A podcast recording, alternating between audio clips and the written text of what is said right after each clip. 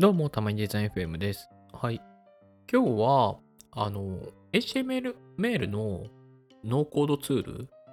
があるよっていうのを、はいはい、まあ、簡単に紹介したいなって思います。はい。いいですね。またなんか、そうなんですよ。ニッチなところ、うん。あ、そうそうそう。これ結構盲点というか、なんかあんまり気にしてる人が、もしかして少ないのかなと思ったんで取り上げるんですけど、僕も知らなかったんで、はいはいはい、な, なんかなんか触ったことありますね。でもメール系のノーコードツール、名前忘れてしまいました。なんだろうね、なんだっけな、もう思い出せないので、思い出した時にあって、今今 エイチティーエムエル ってまあ結構作るのが大変なんですよ、うんうんうんうん、あの理由としては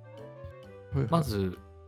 レスポンシブ エイチティーエムエル メールっていうのがまあもうスタンダードになっちゃってるっていうのがあって、はいはいはいはい、 エイチティーエムエル メールってすごい古いコーディングの仕方、テーブルコーディングっていうんだけど、そういう特殊なコーディングをしないといけないのにレスポンシブ対応しなければいけないっていう、なんか地獄のような専門技術が必要になってくるのねやばいです。そうなんですよ。意外に知見ある方っていないイメージ。いや、そうそうそう、本当にそうなんだよね。はいはい、それなのに、あの エイチティーエムエル メールというかメールマガジンってそのプッシュ型の通知としてすごく使われるんだよね。未だに。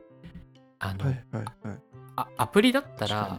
そう、プッシュ通知っていうのがあって、こうあのよく iPhone とかであの上に出てくるやつ、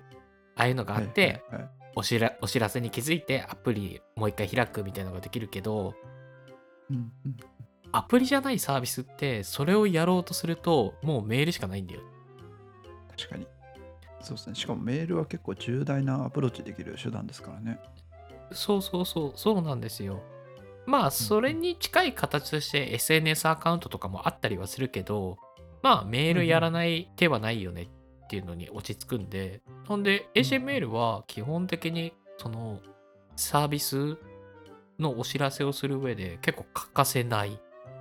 のに、地獄みたいなコーディングをしなければいけないっていうまあなのでエイチティーエムエル 作成ビルダーを使っていくっていうのはなんかすごい重要になってくるんだけど、この作成ビルダーをあノーコードツールを意外とデザイナーの方あんまり触ったことがないので、まあ簡単に紹介したいなと思います。お、楽しみです。なんかこの エイチティーエムエル のノーコードツールのカテゴリーで一番有名なのが BeeFree っていうツールらしいんだよね。はいはいはいはい、でこのツールが、まあ、総合的にあの最適な エイチティーエムエル のテンプレートがいっぱい揃ってるみたいな感じで、えー、まあこれから紹介するどのツールもそうなんだけど、まあ、あの作成したあのデザインをコンポーネント化できる、まあ、スタジオにもそういう機能あったりするけど、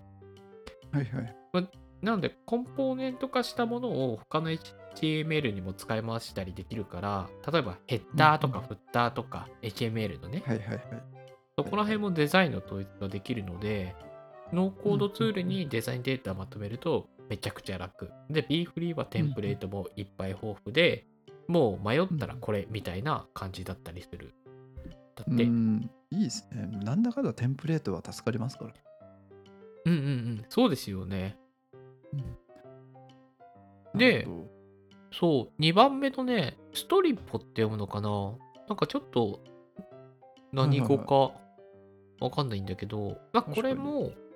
あの BeeFree に続くふたつめに大きい エイチティーエムエル ノーコードツールとして、まあ、有名らしい。はいはいはい、うんうんうん。まあほとんど一緒ですみたいな書いてありますね。うんうんうん、うん、ですね。で次にタブラーってやつなんだけど、はいはいはい、これは複雑なレイアウトとかに対応しやすくなってて、なんかね画面がね、スタジオに近い、いや、フィグマに近い感じになってるっぽくて。はいはいはいはい。なので、こう、ちょっとフィグマ感覚で エイチティーエムエル をこう作っていける、メールを作っていけるっていうのが、まあ、売りなのと、あと、こう、あ、ちょっと言い忘れてたけど、これらのツールって最終的に エイチティーエムエル のコードを出力して、で、メール配信ツールとか、いわゆるマーケティングツールって呼ばれるものだったりあるけど、そこにこう、あの エイチティーエムエル のコードを貼り付けると、そのサービスで配信できるよっていうものなんだけど、そのマーケティングツールとか エイチティーエムエル 配信ツールに独自の変数タグっていうのがあったりするね。はいはいはい。それはつまり名前を入れますとか、データベース上の名前を入れますとか、うんうんうんうん、そういうのにも、ね、そうそうそうそう、何々様、荒川様、いつもありがとうございますとか、そうそうそう、うんうんうん、そこの変数タグにもそれぞれマーケティングツール用のなんかタグが入ってるのかな、対応できますよっていうのが売りだったりするらしい。うーん、まあでも確かにそれは必須感も感じますね。ね、でこのタブラってやつはあの実際に自分でも触ってみたけど、まあ結構触りやすく、うん、まさに Figma ライクだったのでデザイナーの方もとっつきやすいかなとは思います、うんうんうん、はい、っていう感じで他にもいろいろツールがあるんだけど、 エイチティーエムエル のノーコードツールって実はいっぱいあって、国内だとないんだけど海外海外が作ったんだといっぱいあって、これらを使うとめちゃくちゃ高速化できるよっていうのでちょっと紹介させていただきました。なんか僕が触ったことあるやつ思い出しましたね。センドグリッドってやつですね、うんうん、はいはいはい。センドグリッド、この中にないないかな、うんうんうん、なさそうですね。多分なんか紹介されてたやつほどなんだろうな、デザイナーライクというか、なんかそういうものというよりかはマーケティングとしてみたいなツールの方なんですけど、あ、これもはいはいはい、まあ、エイチティーエムエル も簡単に、まあ簡単なだったら直感的に操作できますよみたいになってました、ね、うんうんうん、うん、なんで直接デザイナーがいじってメール作っちゃうみたいなことを言ってたの。はいはいはいはい、いいですね。こういうのがあるかもですね。